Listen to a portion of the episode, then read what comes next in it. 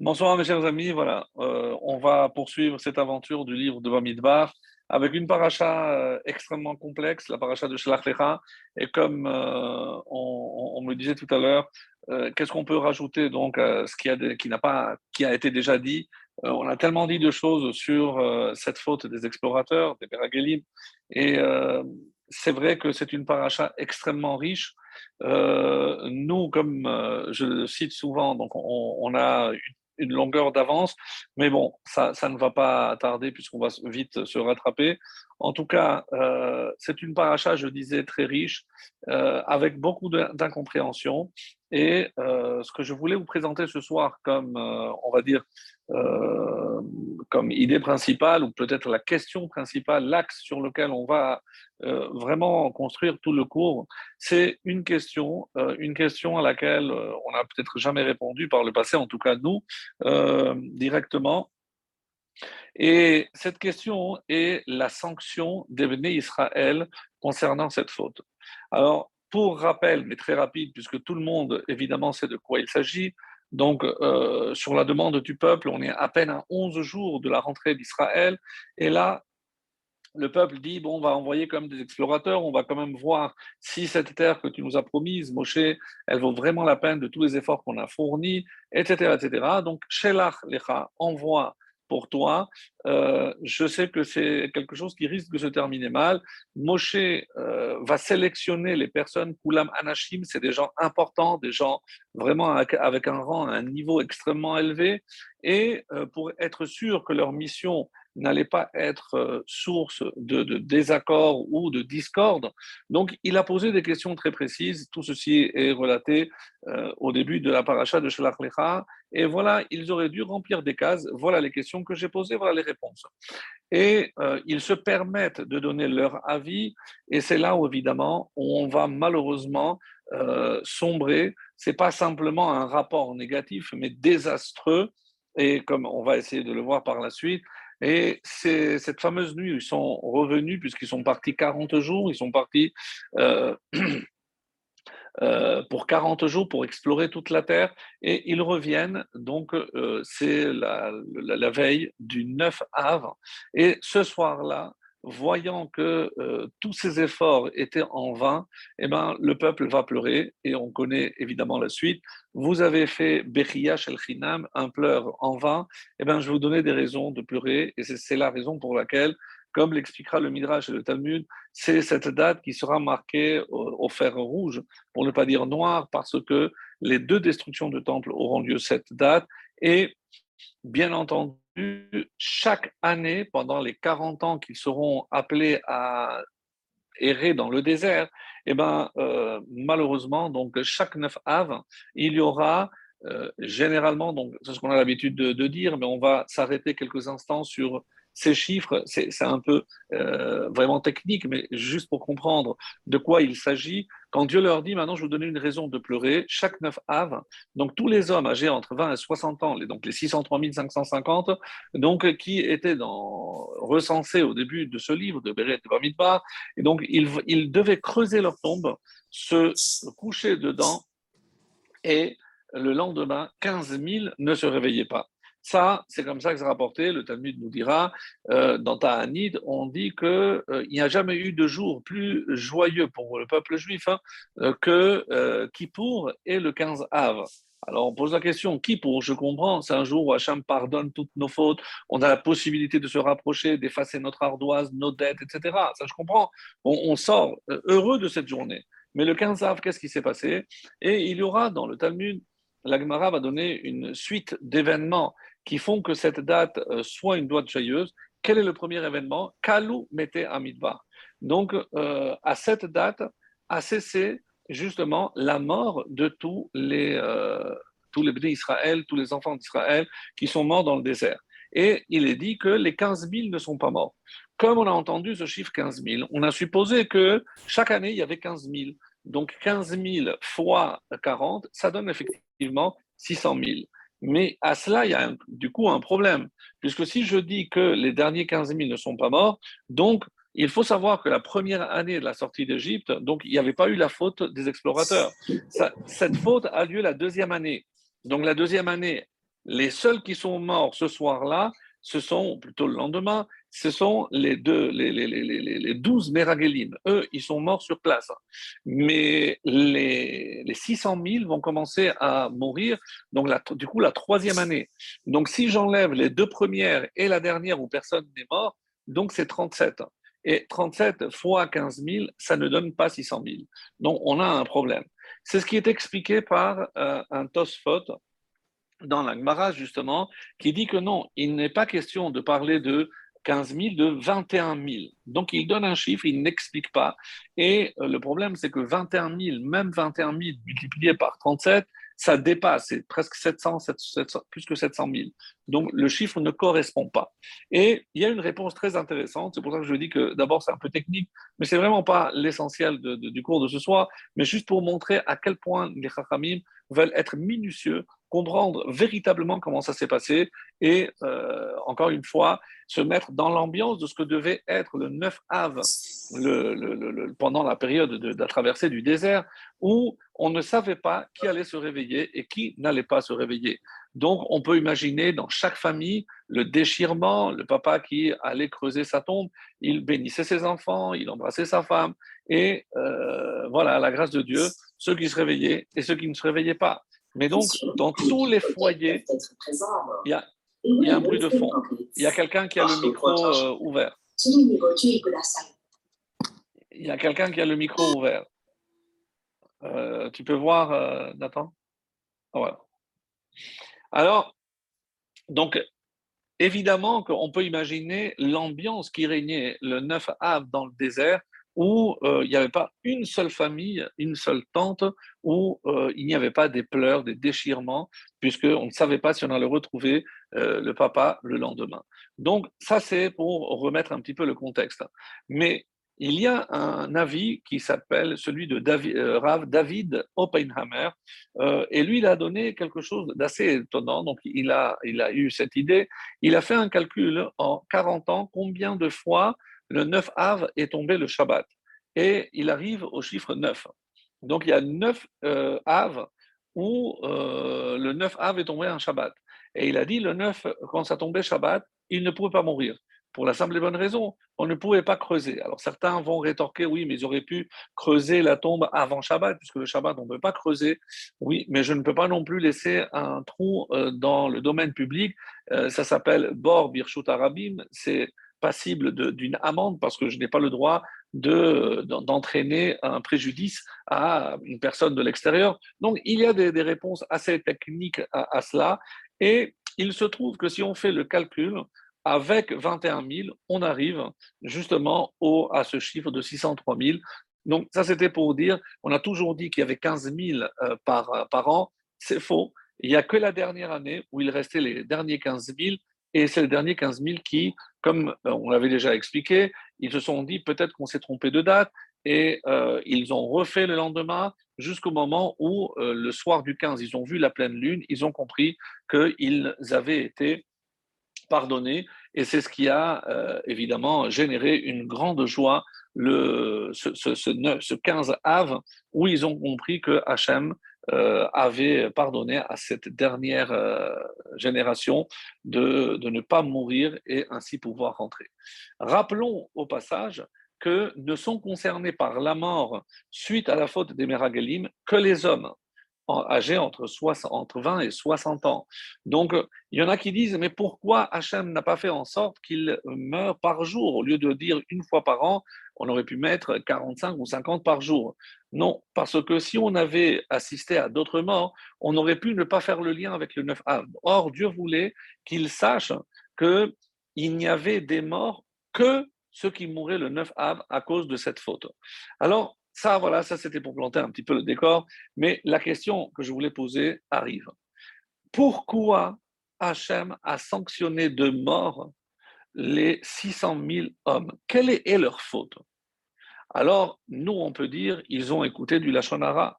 D'ailleurs, quand Rashi pose la question en citant le Midrash, pourquoi on a juxtaposé notre paracha avec euh, la fin de la précédente où on parlait du Lachonara de Myriam, c'est parce qu'ils ont vu quelle a été la sanction de Myriam, ils n'ont pas retenu la leçon.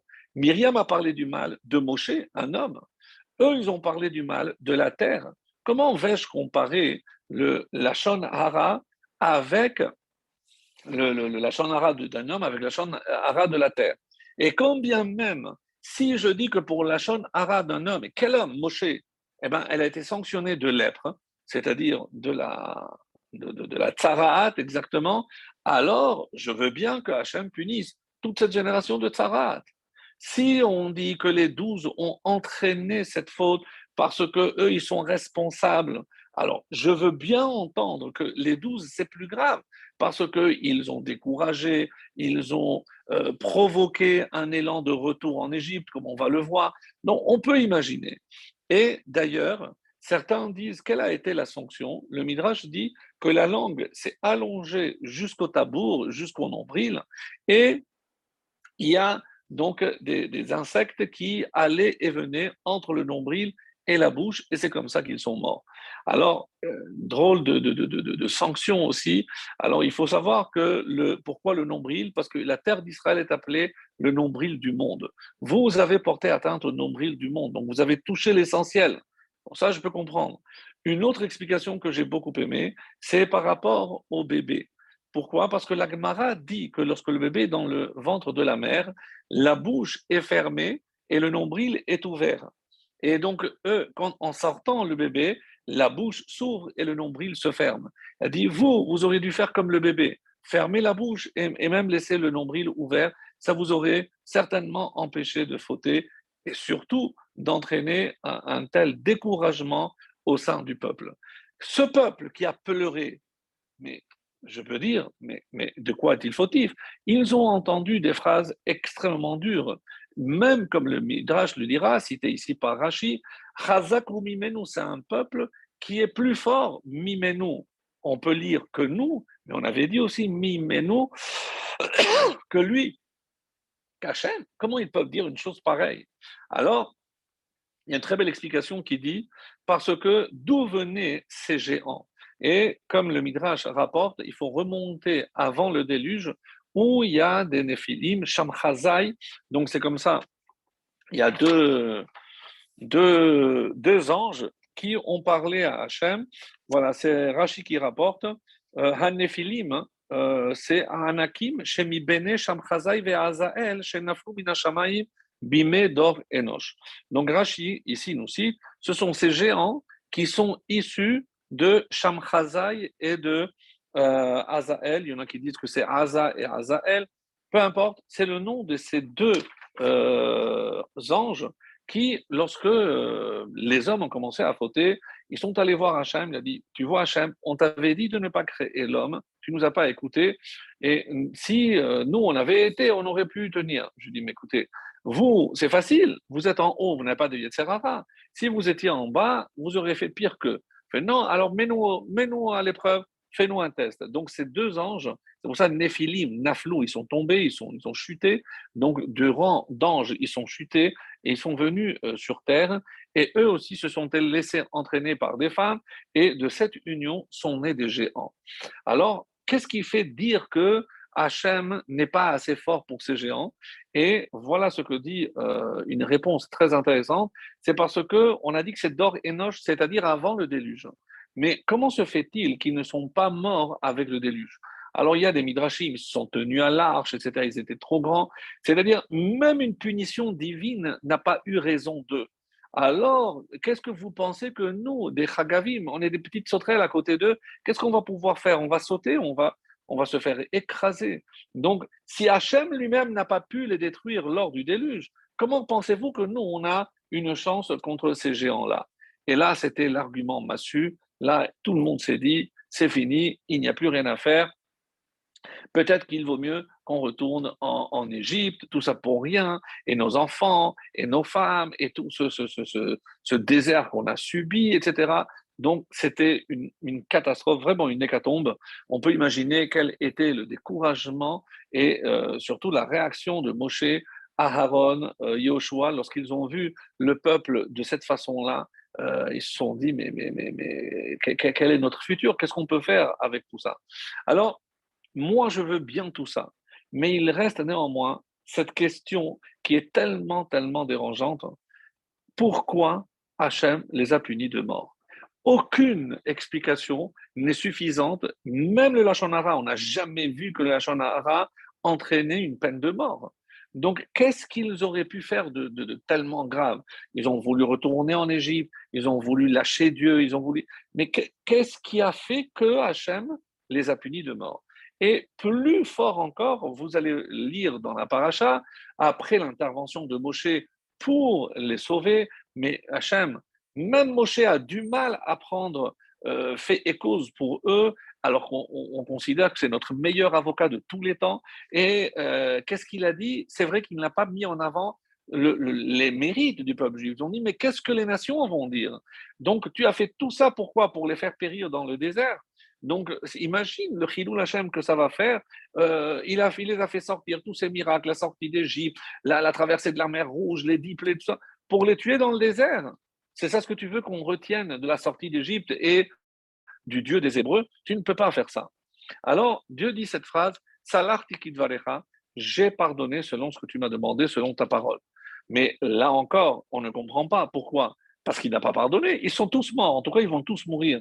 C'est-à-dire, tout ce que Moshe a réussi à obtenir, c'est à, on va dire, échelonner, comme les dettes, et eh bien, il a échelonné la peine de mort. Ils vont tous mourir, mais on va faire en sorte que ça ne soit pas d'un coup pour justement ne pas qu'on dise je, suis d'accord avec toi.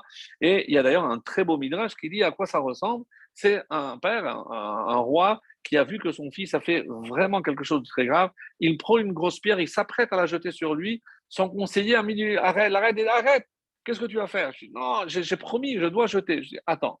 Et il va chercher un marteau, il revient et avec le marteau, il casse cette grosse pierre en petites pierres. Il lui dit voilà, prends maintenant chaque bout et chaque fois qu'il fera quelque chose, tu n'as qu'à jeter dessus. Évidemment, donc, c'est comme, et c'est ça l'image qui est très très forte dans le Midrash, c'est-à-dire que quelque part, il y a aussi dans cette faute, même si Dieu a échelonné, ils vont tous quand même mourir, mais il y a quelque chose qui est aussi très étonnant, et c'est une phrase que Dieu avait prononcée lors de la faute du Vaudor.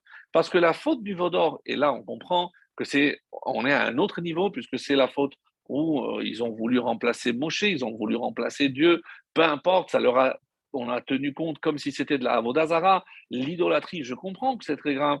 Alors, ça, je peux, et euh, je fais allusion à ce qui est rapporté dans euh, le livre de Shemot, c'est le chapitre 32, le verset 34 qui dit Au viom pokidi, au pakati alechem. Alors, c'est comme si, et de là on apprend de ce verset que je vais traduire, que pour chaque faute, il y aura toujours une part de la faute du vaudor. Donc, la faute du vaudor, j'ai retenu ma sanction. Mais chaque fois qu'il y aura une autre, sachez que je viendrai et à ce moment-là, je vous rendrai des comptes. C'est le sens. Le jour où je demanderai des comptes, je leur demanderai compte de leurs fautes. Donc, de là, les Chachamim disent qu'il n'y a pas une seule faute d'Evni Israël où il n'y a pas un reste de la faute de Avodazara. Et c'est comme si quelque part, euh, comme la sanction sur la faute du Vaudor était suspendue, maintenant qu'ils ont donné l'occasion de euh, les sanctionner par rapport à la faute des explorateurs, des Meragelim, donc je vais maintenant joindre les deux et maintenant que je dois demander des comptes pour cette faute, je rappelle l'autre faute. Là, tous les commentaires sautent, je dis mais je ne comprends pas même si tu me dis qu'il y a une part de faute de, la, faute du Vaudor, que je veux bien, que Hachem s'est retenu, je veux bien, mais tu ne peux pas sanctionner pour une faute moins grave, donner la sanction qui était celle de la faute du Vaudor. Là, on a dit que c'est la Shonara, là, c'est Avodazara. Donc, je ne comprends pas comment tu vas les mettre sur le même niveau et sanctionner l'une comme si j'avais sanctionné l'autre. C'est inconcevable. Ça, c'est mes amis, la question de ce soir. Une question extrêmement compliquée, extrêmement difficile. Alors, et euh, curieusement, celui qui va nous mettre sur la bonne voie, en tout cas sur la piste exceptionnelle pour comprendre, et ça c'est un scoop, pour moi ça l'a été, quelle est vraiment la nature profonde de la faute des explorateurs? Et là, vous allez euh, avoir certainement des surprises, puisque j'avais promis des, surprises. Et euh, là encore, je, vais prendre le texte, et ça se trouve donc dans... où j'ai mis le livre, ici, dans le Rashi, euh, et qui dit la chose suivante. Donc, le, verset. Euh, alors, je l'ai noté ici. Je vais vous le lire.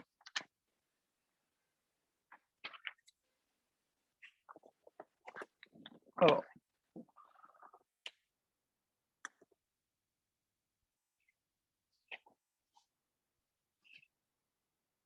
Non, parce que je voulais lire avec le euh. Voilà. Et vous allez comprendre euh, ce qui est dit ici.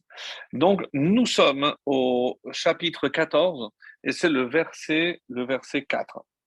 Euh, juste avant, donc le peuple se plaint, euh, le verset 3, Lama Hashem meviotanu, pourquoi Hashem nous amène dans cette terre, l'Inpol Bacherev, pour tomber par l'épée, Nachenu, nos femmes, nos enfants,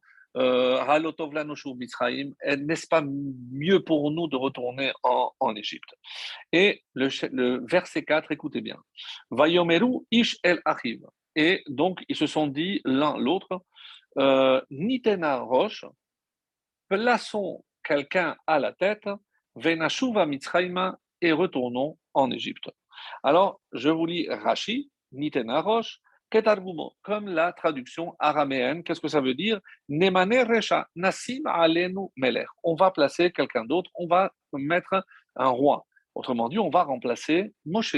Moshe veut continuer à aller en Israël, grand bien lui fasse.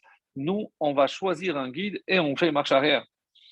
Verabotenu pershu, mais les Chachamim, ils ont vu dans ce verset autre chose. Et qu'est-ce qu'ils ont commenté? Les à Avodazara il y a dans ce verset un langage d'idolâtrie. Incroyable. Qui sont ces Sachamim qui nous disent C'est dans une Gemara, dans Sanhedrin 107, et aussi dans un texte qui s'appelle Otiyot de Rabbi Akiva. Et avant de poursuivre, je vais vous lire le Balatourim. Le Balatourim, donc tout le monde ne le présente plus.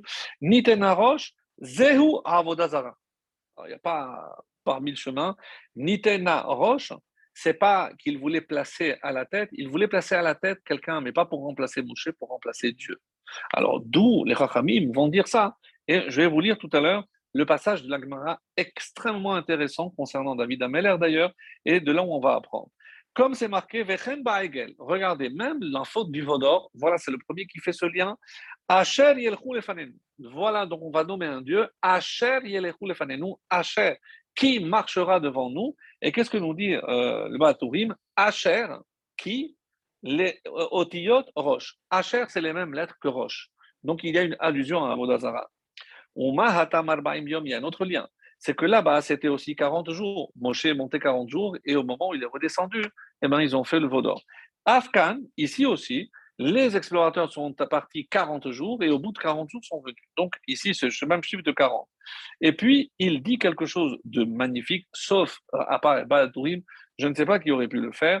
Dans ce verset, si je prends les Ish El arrive, Nitena Rosh Venashuva Mitzrayma, si je prends les premières lettres, et je l'ai fait pour vous, je l'ai calculé, effectivement, donc on, fait confiance au Balatourim, ça, il n'y a pas de doute. Mais si je prends Ish El arrive, Aleph, Aleph, Aleph. Donc ça fait déjà 3. Nitena Nun 50, Roche 200, V Nashuva, le Vav 6, même 40, Mitzraïma, ça donne 299. Et il dit 299, c'est la même gematria, la même valeur numérique que Avoda Zara.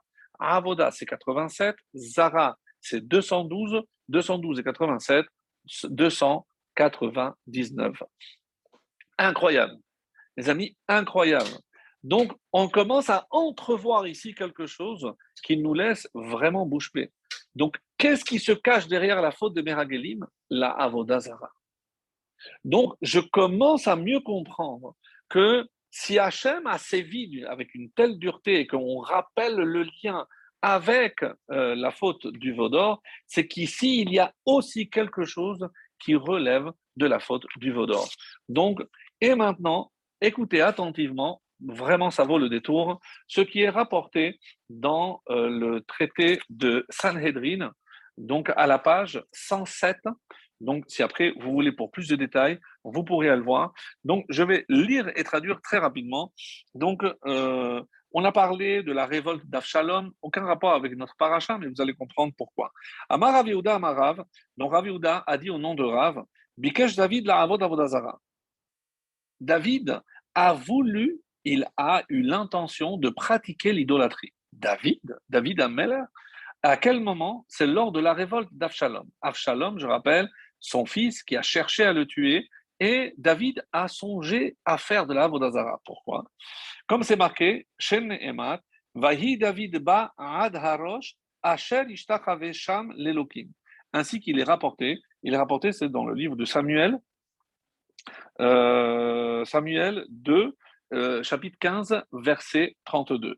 Qu'est-ce qui a marqué? Alors que David bas à la roche, il arrivait au sommet, roche, ici c'est dans le sens de sommet, où il avait l'habitude de se prosterner à Dieu.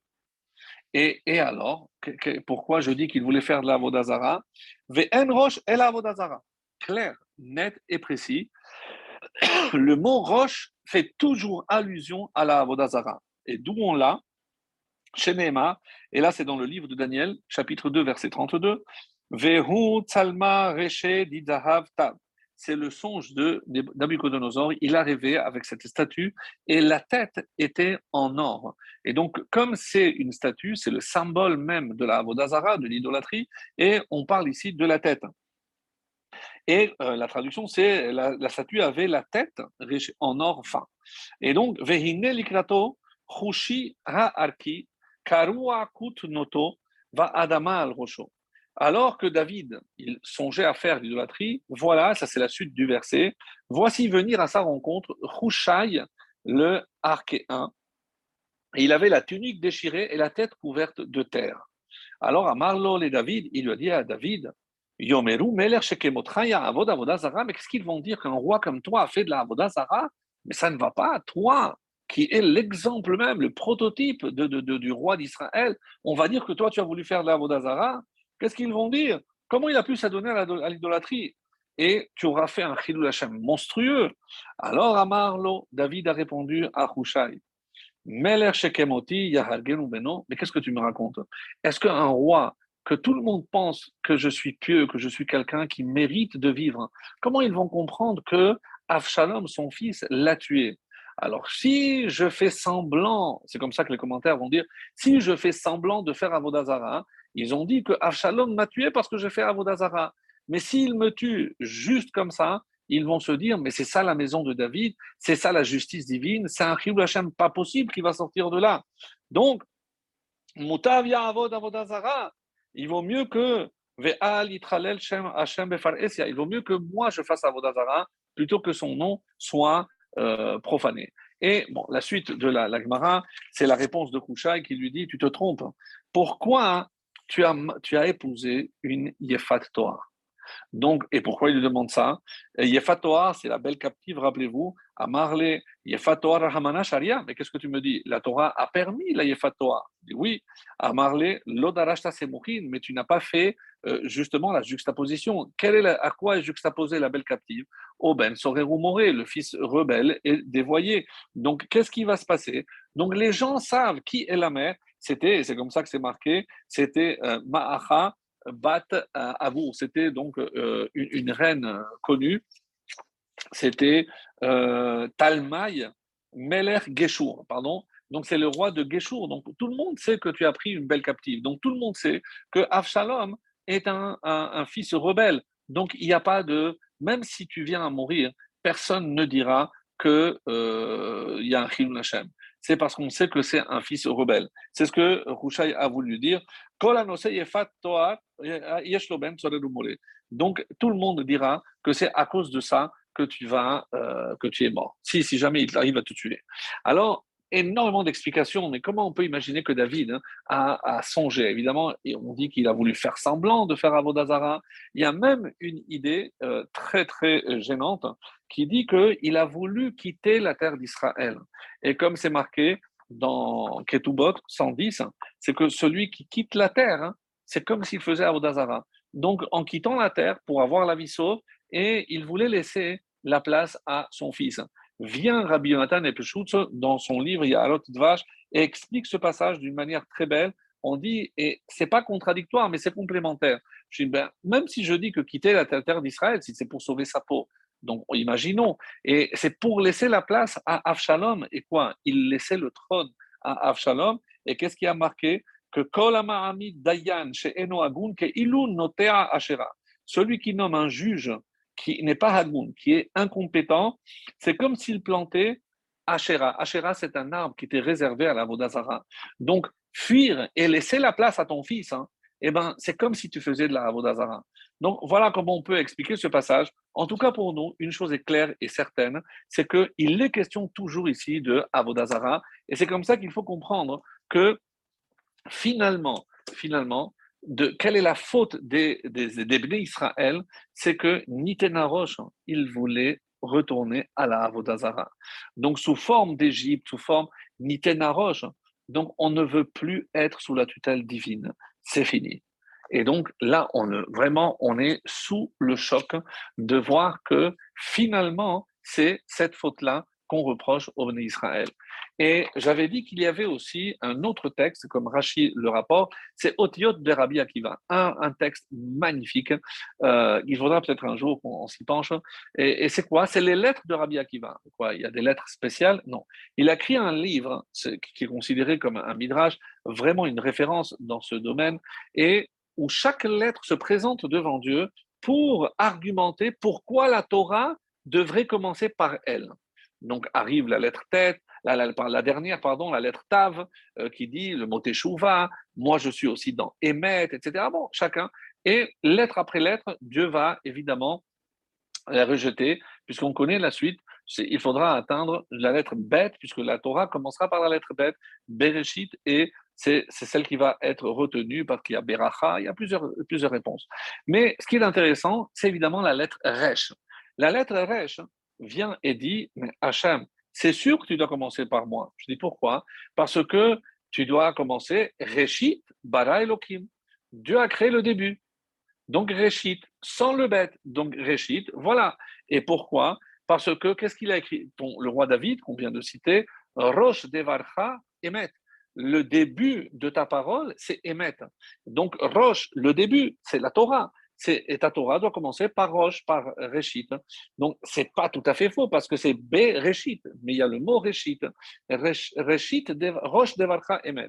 Et à part ça, il n'y a pas que la Torah, mais toi, Hachem, toi, tu es Rahman, tu es miséricordieux, ça commence par Resh. Tu es Rofé Basar, tu guéris toute chair, tu commences par Resh. Donc, il a commencé, alors, etc., etc. Dieu l'arrête, il dit stop, je ne peux pas la pauvre lettre Resh dit, mais euh, pourquoi Hachem? C'est parce que c'est à cause de toi qu'ils vont retourner à la Vodazara. À moi? Il oui. Et quel est le pasouk qui est Becha atidim lachazor le Avodazara À part toi, ils vont reprendre la Vodazara. Et quel est le verset qui est cité? Nitenarosh, le verset de notre paracha. Nitenarosh, pour Rabbi Akiva, il ne fait nul doute que Nitenarosh, le Balatourim l'expliquait, Rachid le rapport, dans la Gemara on le rapporte. Donc le mot roche est synonyme de Avodazara. Donc pour là, il n'y a plus rien à faire donc avec cette lettre et on commence à comprendre un petit peu mieux pourquoi donc euh, Hachem a été tellement, tellement dur. Et du coup, on a aussi la réponse. Comment on a pu comparer à la faute du Vaudor, du Cheta Egel, mais parce qu'on est dans le même domaine, mes amis. Si je dis que la faute des Israël ici, elle se situe au niveau de la Vodazara, donc je suis face à une autre faute de la Vodazara. Et pourquoi Dieu va sévir ici ce qu'il n'a pas fait dans euh, la faute du Vaudor? Parce qu'il avait dit, le jour où vous fauterez, alors je demanderai des comptes aussi pour la faute du Vaudor. Et, mais, comme ils ont fauté encore de Avodazara, alors la sanction qui attendait la faute du Vaudor, c'est maintenant qu'elle va tomber. Et tout ce que Moshe a réussi à faire, c'est juste, encore une fois, comme on l'a dit, étaler cette sanction en 37 ans, 38 ans, pour ne pas que les nations disent que Dieu les a fait sortir pour les faire mourir dans le désert. Donc voilà ce qu'on peut dire sur ce passage. Donc déjà, si on fait un, petit résumé. Donc, on a compris que, outre la faute des Meragelim, eux qui ont fait du Lachonara, mais du coup, pourquoi eux aussi ont mérité la mort? C'est pas simplement par Lachonara, parce que par leur attitude, ils ont incité les autres à faire de la avoda zara. Et quand je sais que quelqu'un qui incite à faire de la avoda zara, il n'a pas de pardon, évidemment, l'autre, s'il fait de la avoda zara, et ça c'est la question qui reste, hein, pourquoi? Parce que ils ont eu l'intention de faire avoda zara, mais ils n'ont pas fait concrètement. Donc, euh, Dieu n'a jamais sanctionné sur une intention. Donc, je suis sûr que si on était en direct et que je vous avais donné la parole, vous auriez trouvé cette question. C'est une question extrêmement puissante. Donc, d'accord, j'ai eu l'intention de tuer quelqu'un, Shalom, mais Hachem n'a pas dit tu as tué, mais il est vivant. Euh, oui, j'ai acheté l'arme, j'ai déjà le plan, je savais quand, etc. Mais on ne peut pas m'accuser d'avoir tué quelqu'un juste parce que bon, il y a la préméditation, mais il n'y a pas d'acte. Il n'y a pas d'acte concret. Donc, comment ils sont morts malgré tout? Si je dis qu'ils ont eu l'intention de faire la Vodazara, et euh, on n'a pas vu dans le texte par la suite où ils ont vraiment accompli leur, leur dessein. Alors, pour ça, il faudra attendre un petit peu. Donc, la réponse, elle viendra par la suite dans la paracha. Oui, la paracha a la réponse à toutes nos questions. Mais si on poursuit la paracha, il y a juste après cet épisode un texte qu'on ne comprend pas très bien. Qu'est-ce qu'il vient faire là-dedans? Alors, nous sommes à, la fin du euh, chapitre 14. Je vous lis les deux derniers versets. Ils montèrent avec des filles au sommet de la montagne, mais ni l'arche de l'alliance de Moshe quittèrent le camp, et les, les Amalécites et les Cananéites, suivis aussi des Amoréens, qui habitaient sur la montagne, descendirent, les frappèrent et les écrasèrent. Donc, ils les ont suivis jusqu'à un, endroit qui s'appelle Chorma. Ça, c'est pour ceux qui ont, malgré tout, voulu continuer à aller en Israël. Moshe leur a dit, surtout pas, ils n'ont pas écouté. Et euh, ça se termine avec, avec ça. Chapitre 15. Aucun rapport. Alors là, aucun rapport. De quoi on va parler? On va dire, Dieu a dit, lorsque vous arriverez dans le pays de vos lieux d'habitation que je vous donne, et que vous ferez une offrande, donc une offrande d'élévation ou un vœu comme sacrifice, qu'est-ce qu'ils doivent, apporter avec eux Ce que le texte dit. Euh, et tu offriras un quart de hin de vin. Donc, on introduit ici les offrandes de, euh, grains surtout, mais et libation du vin. Qu'est-ce que la libation en hébreu, le neser, nisuchin, qu'est-ce que les nesachim viennent faire ici après la faute de, de ben, Si ça concerne les, euh, sacrifices, ben, on a un peu de retard. Il aurait, fallu les inclure dans le livre de Vaïkra. On a, on a donné en, en long et en large tous les détails. Pourquoi maintenant? Et juste après, donc après donner tous ces détails, on, nous parle d'une autre, euh, et ça c'est encore assez étonnant, c'est euh, lorsque le texte dit euh, Bevoachem el arrête, c'est au verset 18, hein, lorsque, oui, parle aux enfants et dis-leur, lorsque vous arriverez dans le pays où je veux conduire, lorsque vous mangerez du pain, vous offrirez une part comme offrande élevée à Dieu. Comment s'appelle cette mitzvah euh, Tarim ou et comment elle s'appelle? Ereshit Arisotechem. C'est donc la première euh, de, votre pâte, le début de votre pâte. C'est quoi? Chala. C'est la mitzvah de la chala. Qu'est-ce que cette, ces, deux, ces deux lois viennent faire ici après la faute du Vaudor Alors, il y a à cela deux explications très intéressantes, bien sûr. Et euh, si vous regardez le, texte, eh, les deux passages commencent par Daber Israël lorsque vous viendrez. Ou alors, le, début, qu'est-ce qui a marqué? Kitavo el comme une promesse faite par Dieu lorsque vous viendrez, lorsque vous arriverez. C'est-à-dire, n'allez surtout pas croire que maintenant que euh, j'ai sévi, que j'ai euh, condamné toute cette génération à mourir dans le désert, que c'est fini. Non. Dieu essaye de les rassurer parce que ces deux mitzvot sont liés à la terre d'Israël et surtout la mitzvah de l'Achala, parce que toutes les autres mitzvot, il fallait attendre la répartition, donc 14 ans après la conquête. Donc une fois que Yahushua va rentrer euh, en, Israël, donc il faudra attendre 14 ans pour commencer à faire les mitzvot. Sauf la mitzvah de la chala. Dès qu'on mange du pain, il faut prélever tout de suite la chala. Et le Shulchan Aruch va stipuler que cette mitzvah de chala est tellement importante que même en dehors d'Israël, je dois la faire. Mais il y a marqué clairement Bevoachem lorsque vous viendrez en Israël. Donc, euh, quel lien pourquoi euh, la faire en dehors d'Israël? Et euh, le Sefer Achinour donc, donne une explication très intéressante. Chez l'Otishtakar Israël, de peur qu'on oublie cette mitzvah. Et on n'a pas, pas dit qu'on met les tefilines en dehors d'Israël pour ne pas les oublier quand on vient en Israël. Je veux dire, euh, et, pourtant, les troumotes, on ne les fait pas. Euh, l'année de Shemitah, qui est liée à Israël, on n'a pas dit fais-les en dehors aussi pour que tu n'oublies pas quand tu vas venir. Pourquoi la chala En gros, ça, c'est la vraie question. Qu'est-ce que la chala de particulier est tellement urgent et même la libation du vin Je ne comprends pas qu'est-ce que ça vient faire ici. Alors, je peux, comme je viens de le dire, première explication, c'est pour nous montrer que Dieu cherche à rassurer le peuple. Sachez que malgré ce décret, vous pourrez venir en euh, Israël. Et voilà deux mitzvot.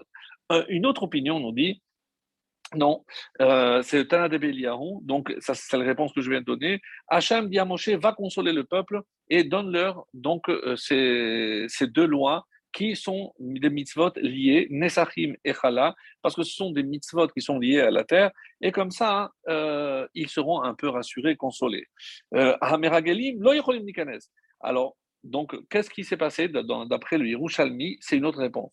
Lorsque les Meragelim, les, explorateurs, les espions sont arrivés, euh, Moshe était en train d'enseigner la Torah. Et qu'est-ce qu'il enseignait? Il enseignait ces deux lois, les lois de Nesachim, des libations, et de Chala. Et il a dit, mais qu'est-ce que vous perdez le temps? De toutes les façons, on ne pourra jamais rentrer en Israël. Ce sont deux mitzvot qu'on ne fera jamais. Donc, comme ils, ont, ils sont venus quelque part nier et, enlever l'importance de ces deux mitzvot qui sont liés à la terre, alors la Torah vient au contraire les mettre juste après.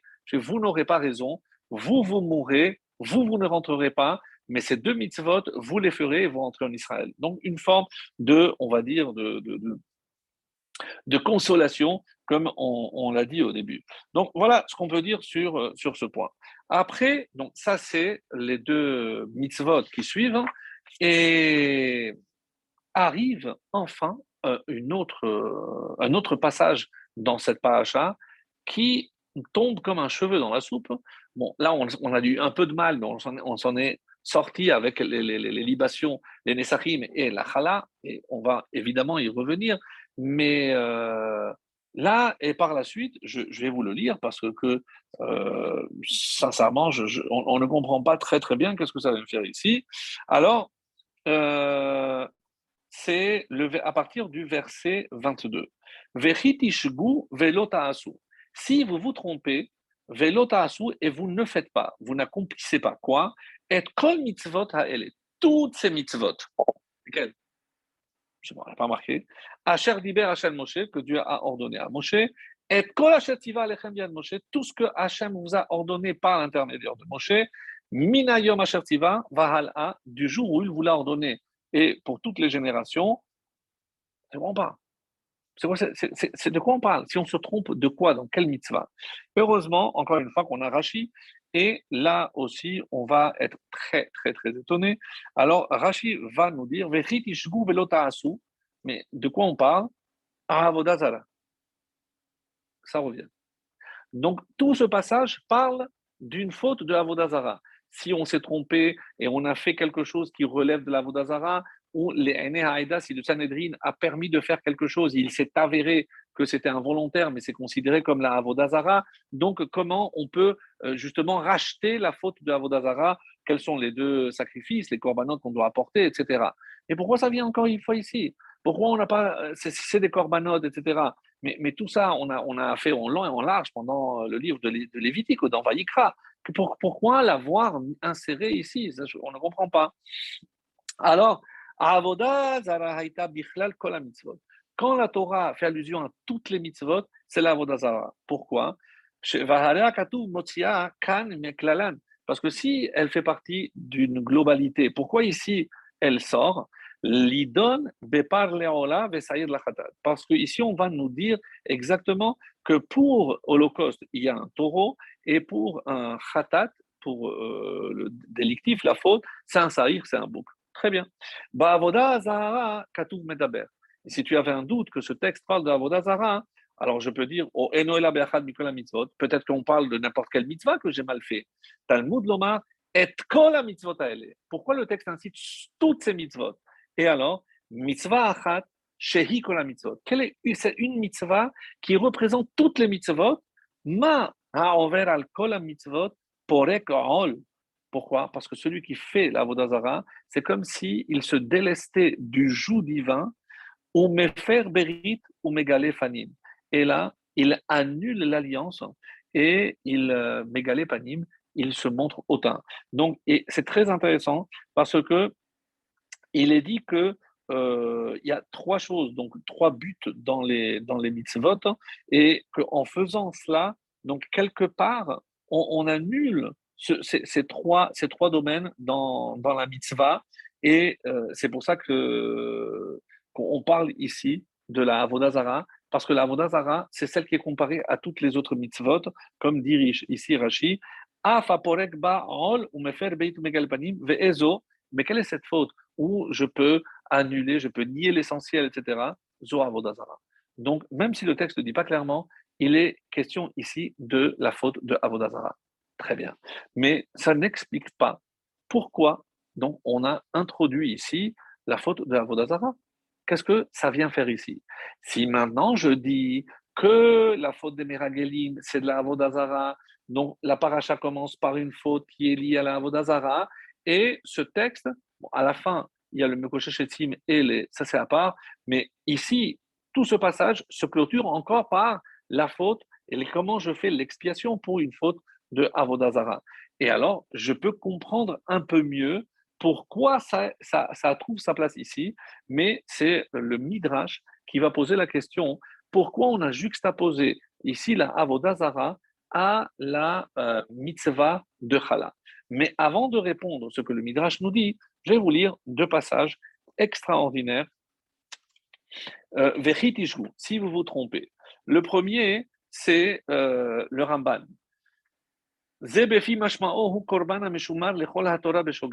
Donc ici, il est question d'une faute qui euh, concerne donc euh, bishkaga, involontaire, ça on l'a expliqué. Euh, pardon, euh, c'est le sfor donc je vais vous lire. Et alors, le sfor nous dit donc comme l'a dit Rashi, on parle ici d'une faute de avodazara involontaire. Très bien. Mais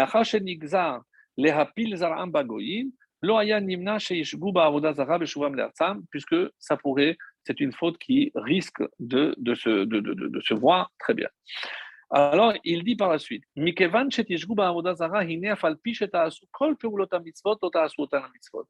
même si vous faites d'autres mitzvot, si vous faites fauter par la Avodazara, toutes les autres mitzvot ne comptent pas. Pourquoi? Et on insiste, je vous avais lu avec insistance les lois, les, commandements que Dieu a ordonnés à travers Moshe. Quels sont les deux commandements qu'on a reçus directement de Dieu? Anochi Hashem, Lo les deux premiers commandements parmi les dix. Et c'est quoi? Je suis acceptation du jour divin. Lo tu n'auras pas d'autre divinité, c'est la Avodazara. Anochi Hashem Lokecha Vechen Amru, Hamode Ba Avodazara Bechol Torah. C'est comme ça que ça a apporté dans le Sifri, dans le, Midrash. Celui, celui qui reconnaît une forme d'idolâtrie, c'est comme s'il niait toute la Torah. Donc c'est extrêmement, extrêmement grave. Et euh, ce que je vais vous lire, euh, mais je vais le dire euh, parce que c'était un, petit peu long, mais c'est aussi très très beau, c'est le, le sur ce passage qui fait remarquer que dans le mot khatat, hein, dans le mot khatat, hein, euh, voilà, il, manque un aleph. Le mot khatat, normalement, s'écrit avec un aleph et euh, il n'y a pas. Alors, comme c'est un peu long, je vous donne le résumé. Donc, normalement, pourquoi il y a deux, fautes, deux, deux, deux, corbanotes, de sacrifices, Ola et euh, Khatat? Khatat, c'est pour l'action. Et Ola, c'est pour l'intention. Jusque-là, ça va. Donc, je considère que comme euh, j'ai fait inintentionnellement, donc je ne me suis pas concentré, donc je dois apporter les deux. Dans une faute normale, comment je procède? J'apporte toujours le khatat, parce que j'ai dit que c'était l'action, et j'apporte ensuite le hola. Sauf, nous dit ici le kliyakar, donc euh, le kliyakar, c'est Rabbi Shlomo Ephraim Luntschitz. Donc, mais bon, on l'appelle toujours le, kli, le kliyakar. Donc, lui, il nous donne une explication magnifique et il nous dit, sauf dans l'Avodazara. Pourquoi? Parce que c'est la seule faute où je suis déjà condamné par l'intention, c'est-à-dire par la pensée. Donc, du coup, je n'apporte pas le khatat, c'est pour ça qu'il est, défectueux, en, disant non, ne fais pas d'abord le khatat, d'abord on l'a. Pourquoi? Parce qu'ici, ce qui détermine dans la faute de, la, l'idolâtrie, c'est la pensée. Donc d'abord, tu, apportes Ola et ensuite Khatat. Et qu'est-ce qu'il veut dire? Il ajoute quelque chose de très beau en disant et pourquoi c'est le Aleph qui manque? Aleph, c'est Aloufo chez Olam. C'est parce que par cette faute, c'est comme si tu avais retiré Dieu du monde. Le Aleph, Aleph, c'est le seul qui est unique, un seul, c'est Akadosh Baruch C'est comme ça qu'il dit Il nie l'unité, l'unicité d'Akadosh Baruch Elohim. Alors c'est pour ça, c'est pour ça qu'il manque le Aleph Achatat. Voilà, donc pour ce que je voulais vous dire par rapport donc à ce passage, mais on n'a pas encore toutes les réponses. En tout cas, on a répondu déjà pourquoi euh, ils sont déjà condamnables, même s'ils n'ont pas réalisé une action concrète. C'est encore une fois, c'est parce que dans la faute du Vaudor, c'est déjà considéré au niveau de l'intention. C'est tellement grave que si au niveau de la pensée, ils ont déjà pensé à la Vodazara, ils sont déjà condamnables. Et la condamnation, évidemment, comme dans les Aseret Liberot, c'est la peine de mort. Et là, je comprends parfaitement pourquoi ils ont été sanctionnés par cette faute. Donc tout s'explique et pourquoi la place de, de, ce, passage qui nous parle de la Avodazara, pour que l'on comprenne, comme par allusion, que si je l'ai mis ici, c'est pour que tu comprennes que c'est ça ce que je vais imputer à cette génération du désert.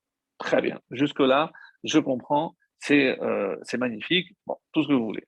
Maintenant, le Midrash vient et dit, je, bon, pour l'instant j'ai compris, mais pourquoi maintenant chala, c'est la mitzvah de chala, du pain, pourquoi la mitzvah de chala, elle est collée à la Avodazara Puisque si tu voulais me dire que la faute de Meragelim, tu voulais me faire, une allusion qu'il y a ici de la Avodazara, de l'idolâtrie, alors colle, pourquoi tu as fait un blanc et tu as mis ici les libations et la chala Parce que comme si, je voulais que la chala soit plus proche de la Avodazara. Apparemment, c'est ce que je voulais. Et c'est un midrash qui est dans Vayikra Rabba, la source, c'est le chapitre 15, le paragraphe 6, qui nous dit quelque chose de euh, vraiment euh, assez, assez, surprenant. Assez surprenant. Oui. Alors, il dit comme ça. Euh,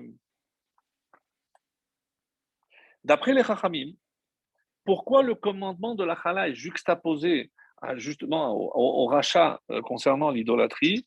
Parce qu'on considère, les mots du Midrash disent, que celui qui accomplit le commandement de la Chala, c'est comme s'il contribuait à annuler la Avodazara, à annuler l'adoration des idoles.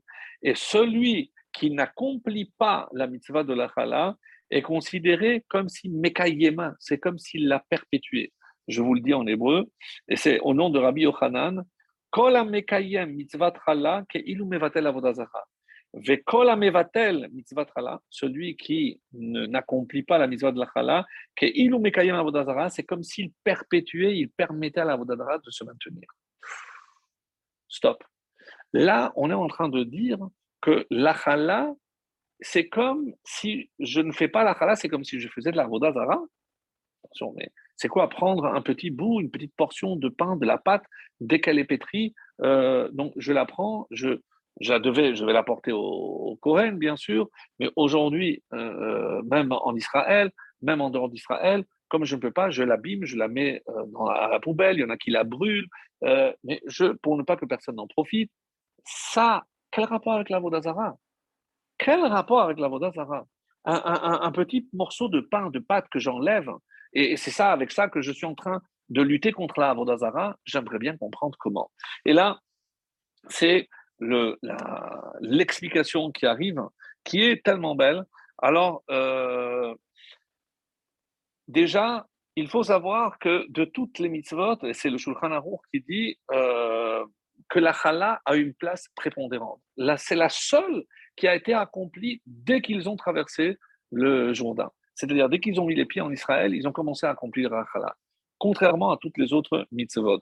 Alors, euh, où je vois que c'est tellement important, où je vois que c'est tellement important, et surtout que je n'ai pas encore compris comment c'est lié à la Vodazara. Et euh, pour les femmes qui nous écoutent et qui nous écouteront, ben, vous connaissez ce fameux passage dans Bamé Madikin, dans le traité de Shabbat, la Mishnah, que l'on lit, nous, euh, les hommes, tous les vendredis soirs à la, à la choule. Et qu'est-ce qu'on dit? Al shalosh averot nashim méthode besha'al Il y a trois fautes, à cause de trois fautes, les femmes peuvent mourir au moment où elles donnent naissance.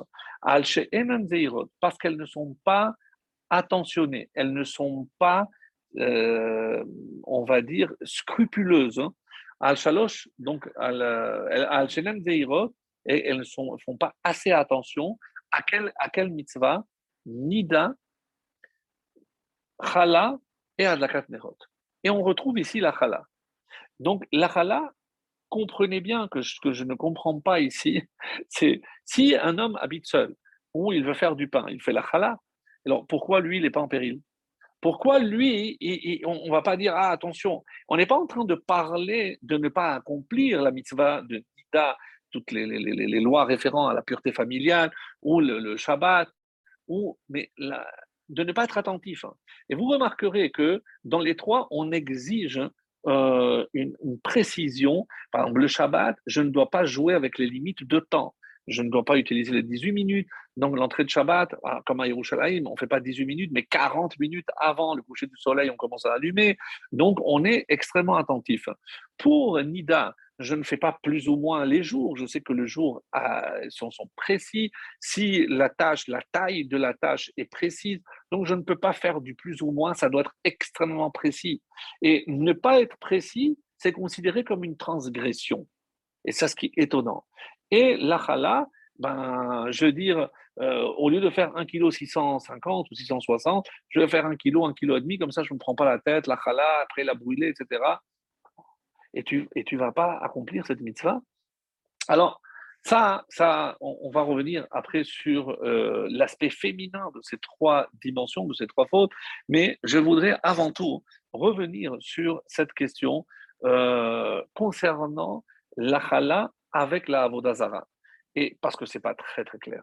Alors, sachez, mes chers amis, qu'il y a dans, dans l'action de pétrir, hein, quand je fais le pain, on sait qu'il y a dix actions nécessaires avant l'obtention de, du blé. Donc, je dois labourer, je dois euh, semer, je dois euh, ensemencer, je dois, euh, je, dois après vanner, tous les dix travaux qui sont interdits le Shabbat. Donc, et c'est l'une des raisons pour lesquelles quand je prends le pain, je dois le prendre avec les dix doigts. Toutes les autres brachot de consommation comportent neuf mots.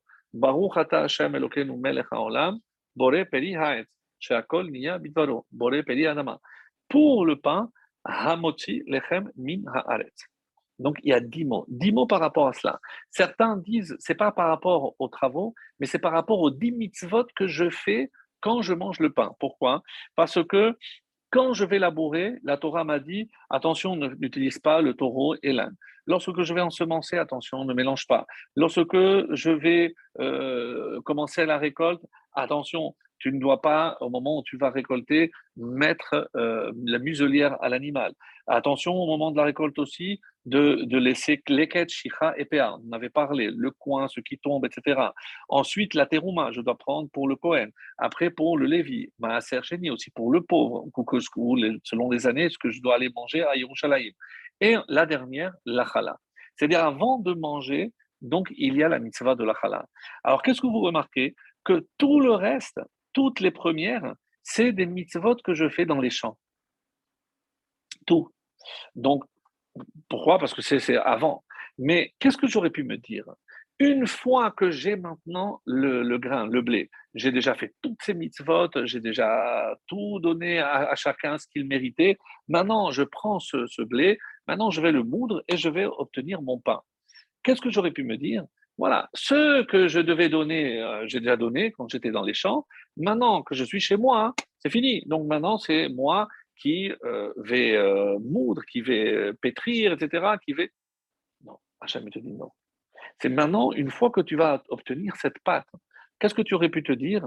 Eh bien ça, ça n'a rien à voir avec Hachem. Moi, Hachem, je lui ai donné son tribut euh, dans le désert, dans, le champ, quand j'étais déjà euh, tout ce que j'ai donné. Mais chez moi, c'est moi, c'est mon effort à moi qui va me permettre d'avoir le pain. Stop. Non. Maintenant que tu as la pâte, hein, que tu te dis, tu aurais pu te dire hein, que ça, c'est ton effort à toi, c'est toi qui mérites. Dans le champ, c'est grâce à Hachem qui t'a envoyé la pluie, le beau temps, tout ce que tu veux. Mais maintenant que je suis chez moi, tu risques d'oublier Hachem. Qu'est-ce qu'Hachem te dit? Stop Prends un petit bout et va le donner encore au Kohen, c'est-à-dire pense à Hachem avant de penser à toi. Et pourquoi? Parce que je, par ce cette petite portion, qu'est-ce que je suis en train de dire? Hachem, je sais que tout ce que j'ai, c'est de toi. Et vous comprenez que écarter Dieu et dire ce que moi j'ai obtenu, c'est mon effort, hein, c'est assimiler, ça frôle un petit peu l'idolâtrie. De se dire que ce que j'ai, c'est mon mérite. Donc, au moment où tu t'apprêtes à enfourner cette pâte, stop, tu l'as, maintenant tu prends un petit bout, et c'est comme ça que tu reconnais que tout vient d'Hachem. Et c'est comme ça que euh, on, a, on, a, vu cet exemple-là, même si on ne pense pas, avec Caïn et Hevel. Rappelez-vous, Caïn travaille la terre et Hevel au-dessus les animaux. Qu'est-ce qui a marqué pour euh, Hevel? Il a apporté les prémices de ces animaux. Alors, lui, il aurait pu se dire, euh, moi, la vérité, je n'ai rien fait. C'est Hachem qui a fait la nature et chaque fois que le, bétail il grandit, moi je ne n'interviens pas. Donc maintenant que je vais offrir à Dieu, je vais offrir les meilleurs, la première partie, les premiers pour Hachem, les Bechorot. Donc c'est les prémices parce que, que tout revient à Hachem et il est conscient de cela. Mais celui qui travaille la terre, il se dit, je travaille autant qu'Hachem. Hachem, il met la pluie, mais tout le reste, c'est moi qui le mets. Donc, qu'est-ce qu'il a fait euh, Caïn? Eh bien, il a d'abord mangé lui, il s'est servi, et ensuite il a servi Hachem. Non, mon ami. Et ça, c'est pour ça qu'Hachem n'a pas accepté cette offrande. Parce qu'il y avait un peu de Avodazara dans la manière d'offrir de Caïn. Et quelle est, le tikkun, la réparation à cela? On dit justement c'est la chala. La chala, par ce petit geste, par cette petite portion, je suis en train de reconnaître que même un petit peu, il n'y a pas mesure vraiment, mais pour reconnaître que tout vient d'Hachem.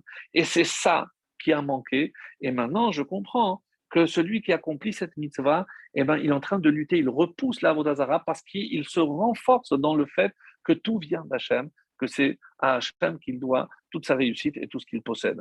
Et contrairement si je dis, ah, moi, je n'ai pas besoin, euh, moi, pourquoi Quelque part, il va se dire. C'est ma force et la puissance de ma main qui m'a permis d'obtenir la réussite, d'atteindre la réussite que j'ai. Et ça, mes amis, c'est de la Avoda Zara.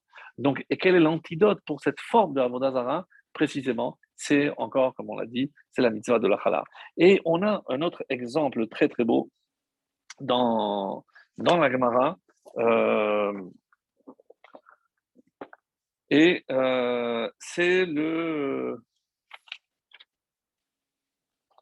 euh, Kouf bête. Kouf bête, c'est 102. Ah, Alors, qu'est-ce qui s'est passé? Là-bas, il y a un passage où Ravashi donc, est en train de donner une leçon et c'est le père Ekrelek tous Israël a une part au monde futur, sauf, et on dit là-bas, on donne là-bas, il y a trois rois qui n'ont pas de, part au monde futur, Yerovam, Jéroboam, Achav et euh, Ménaché. Achav, donc une Gemara extrêmement intéressante euh, que vous verrez euh, pour, plus de détails.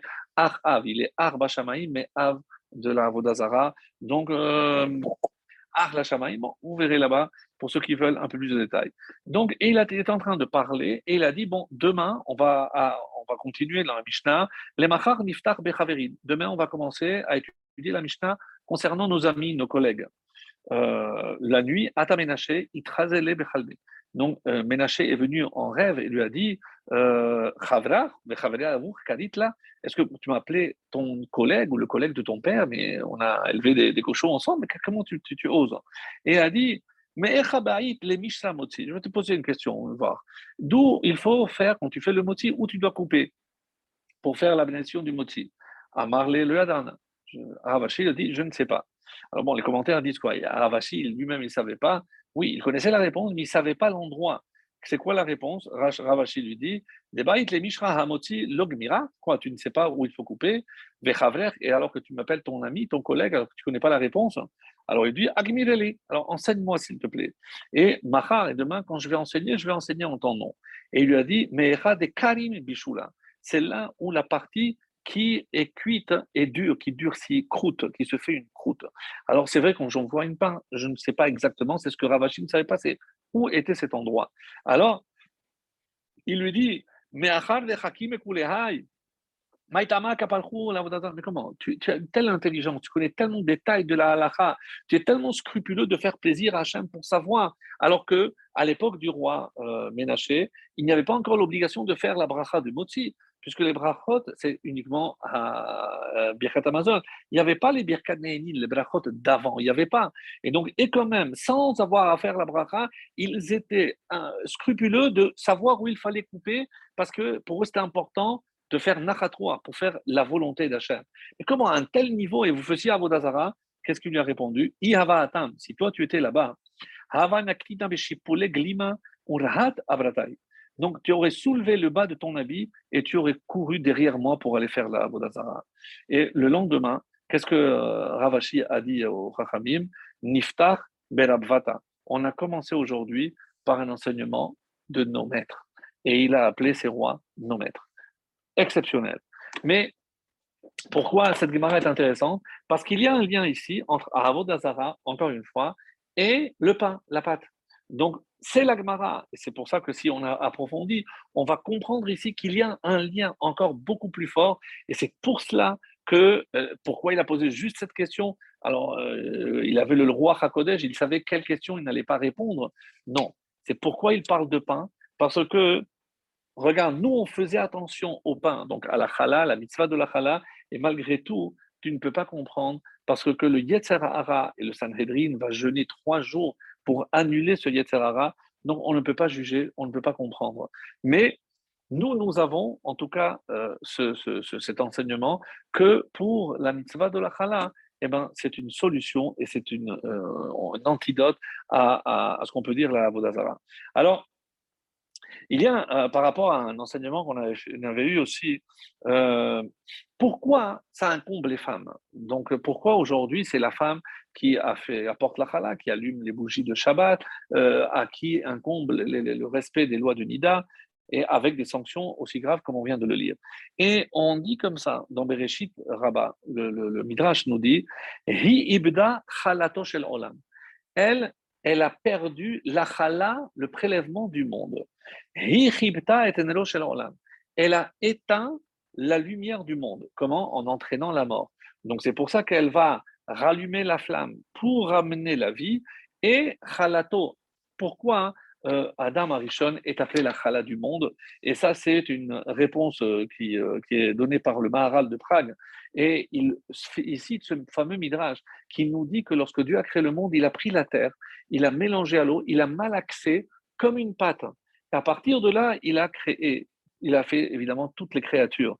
Mais de toutes les créatures, il a prélevé, il a dit cette partie-là, c'est pour moi, c'est Kodesh. Donc, il a conféré une sainteté à cette chala, et c'était qui cette chala C'est Adam Arishon. Donc, toi, tu as conféré, donc, cette, tu as profané la sainteté de, l'homme, de la, de la chala, et eh ben, tu vas, par la chala, réparer donc cette faute, et c'est comme ça qu'on peut comprendre. Mais il y a malgré tout ici, dans le contexte encore de la paracha, si vous vous rappelez, pourquoi c'est, euh, on avait parlé euh, la semaine précédente, la semaine dernière, euh, pourquoi c'est Aaron qui allume la, menorah? On a dit parce que Dafka, précisément, lui n'avait pas fauté, donc euh, dans la faute du veau d'or. Et même s'il a jeté, comme on l'avait expliqué à l'époque, mais on a vu que comme le veau d'or est sorti tout seul, donc Aaron n'était pas responsable.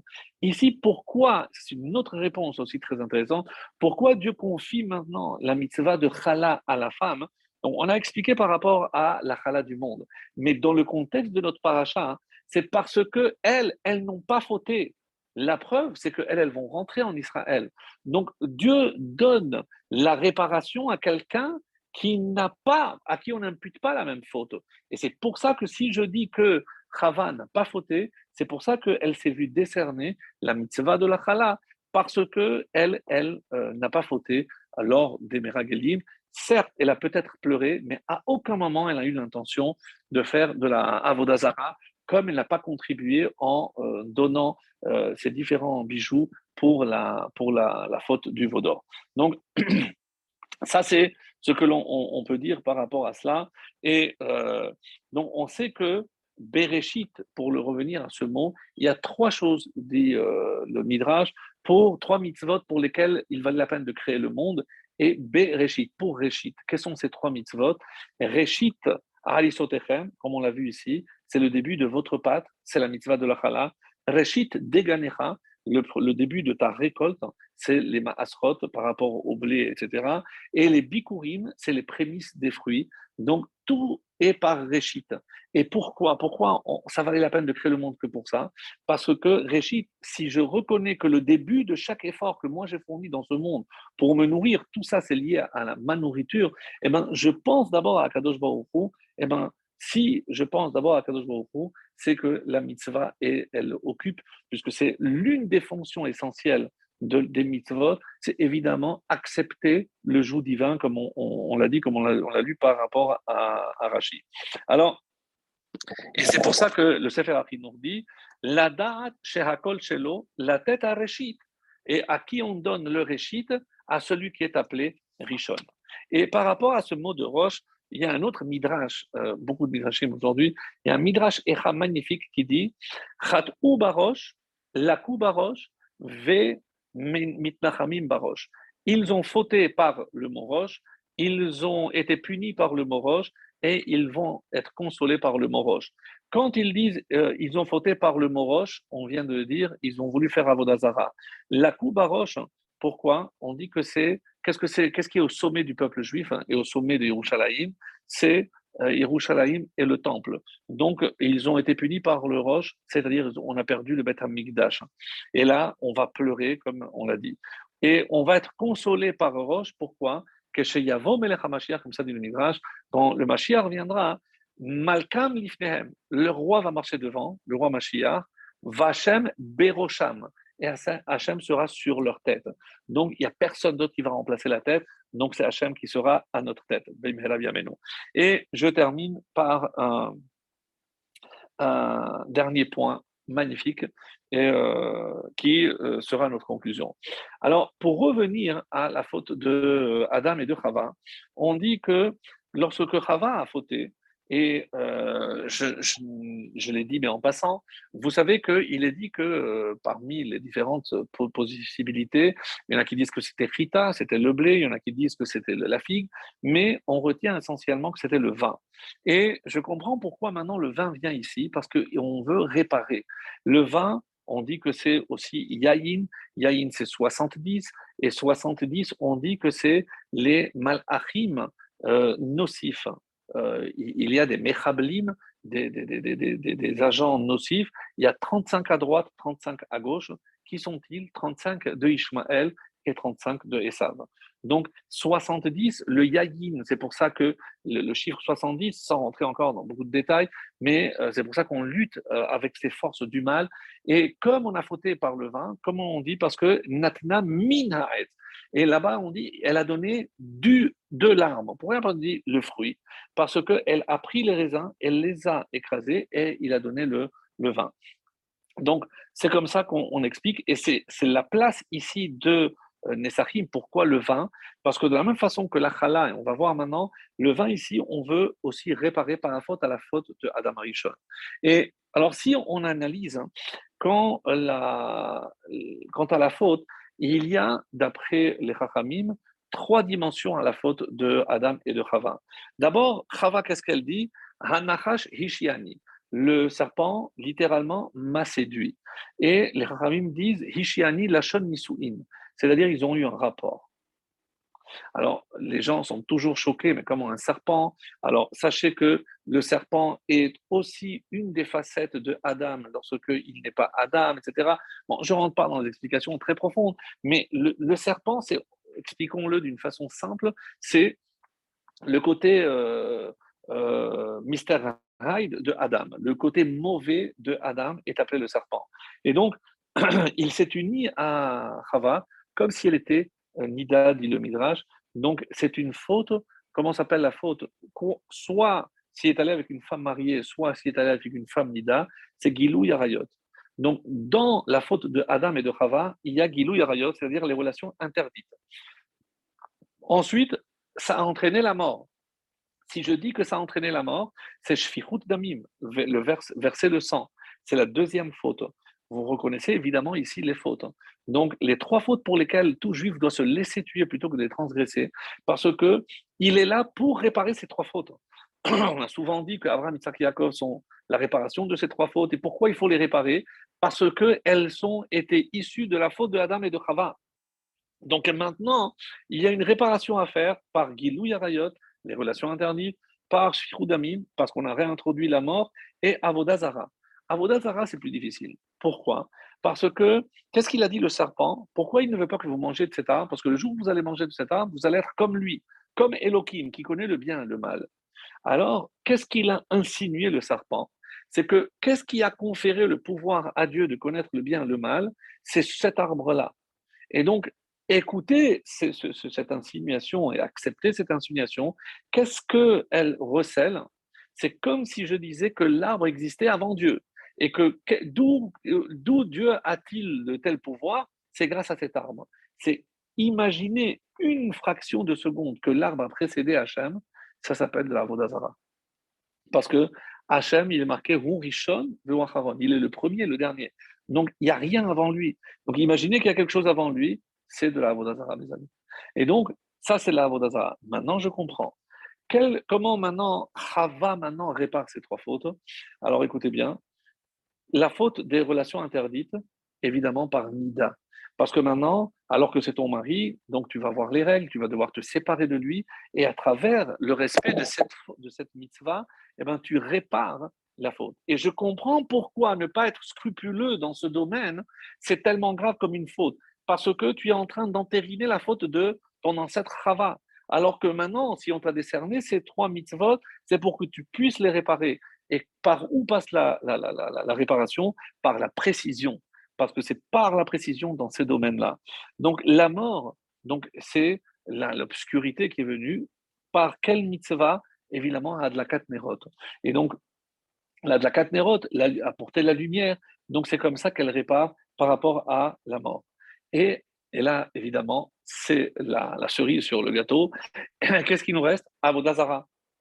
Et quelle est la mitzvah qui nous manque Chala. C'est-à-dire que la mitzvah de la chala vient pour la Avodazara.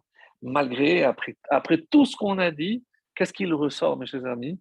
Donc, avec le Midrashim, avec les Lagmara, etc.